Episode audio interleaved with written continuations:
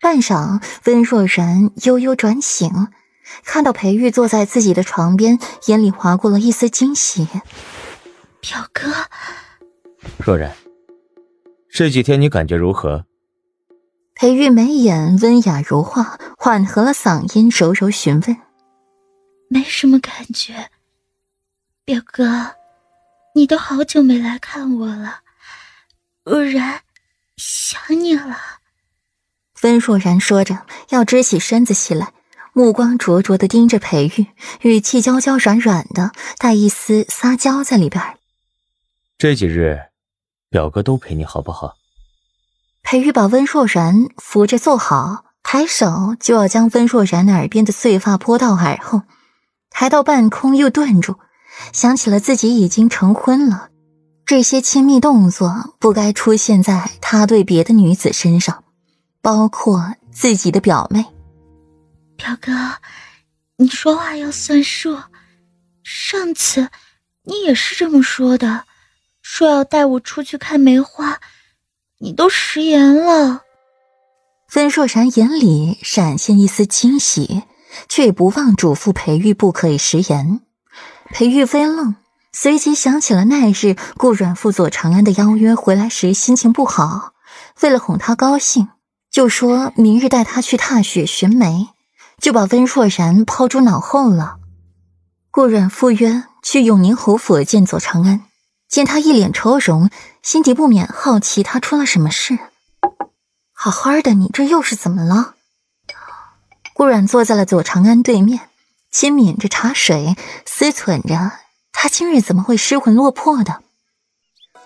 冉冉，我我我好像怀孕了。左长安眸子低垂，眼底一片的焦躁不安。什么？顾然听到这话，不免啧舌，又怀了一个。就是梅林那次，那日霍尊跟他说了很多话，他后来也拒绝了。可是后来的记忆，左长安都浑浑噩噩的。第二天醒来的时候，自己就在霍尊怀里了。两人赤身裸体的睡在同一张床上，身上都是那些印记，大腿根也疼。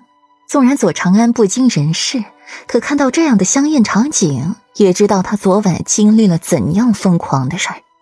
从梅林回来，左长安就躲着霍尊，不敢去见他，跟个缩头乌龟似的。而自己最近小日子也没来，左长安想着梅林那件事儿，也不敢去找大夫瞧。思来想去，也只有找顾阮了。你怎么知道自己怀孕的？顾阮坐直了身子，这消息怎么这么劲爆？霍尊知道吗？左长安摇摇头，不安的摸着肚子。我上个月和这个月的小日子都没来，我也不确定，我都不敢找大夫。霍尊，我没和他说。顾阮哑然，确实。这是件不光彩的事，牵扯皇室，左长安也不能说出肚子里的孩子是谁。大夫的嘴若是一个不牢的传了出去，左长安这辈子就毁了。待生下皇子，便入静云庵，终生不得踏出静云庵半步。那你怎么想的？顾然蹙起眉，这可不是一件小事。现在还能瞒住一时半刻。等到月份大了，肚子渐渐大起来，可就瞒不住了。不知道，也是，好像，说不定没怀上呢。左长安摇摇头，自我安慰，语气里也充满了忐忑。霍尊是他杀母仇人之子，可自己肚子里的孩子也和自己是骨肉至亲，他如何舍得？顾然挑眉。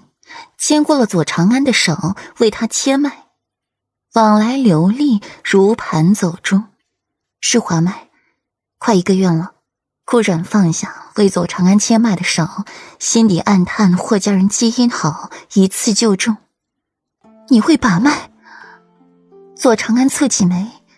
顾阮会医，从书上学的，这是滑脉。你想怎么办？不告诉霍尊。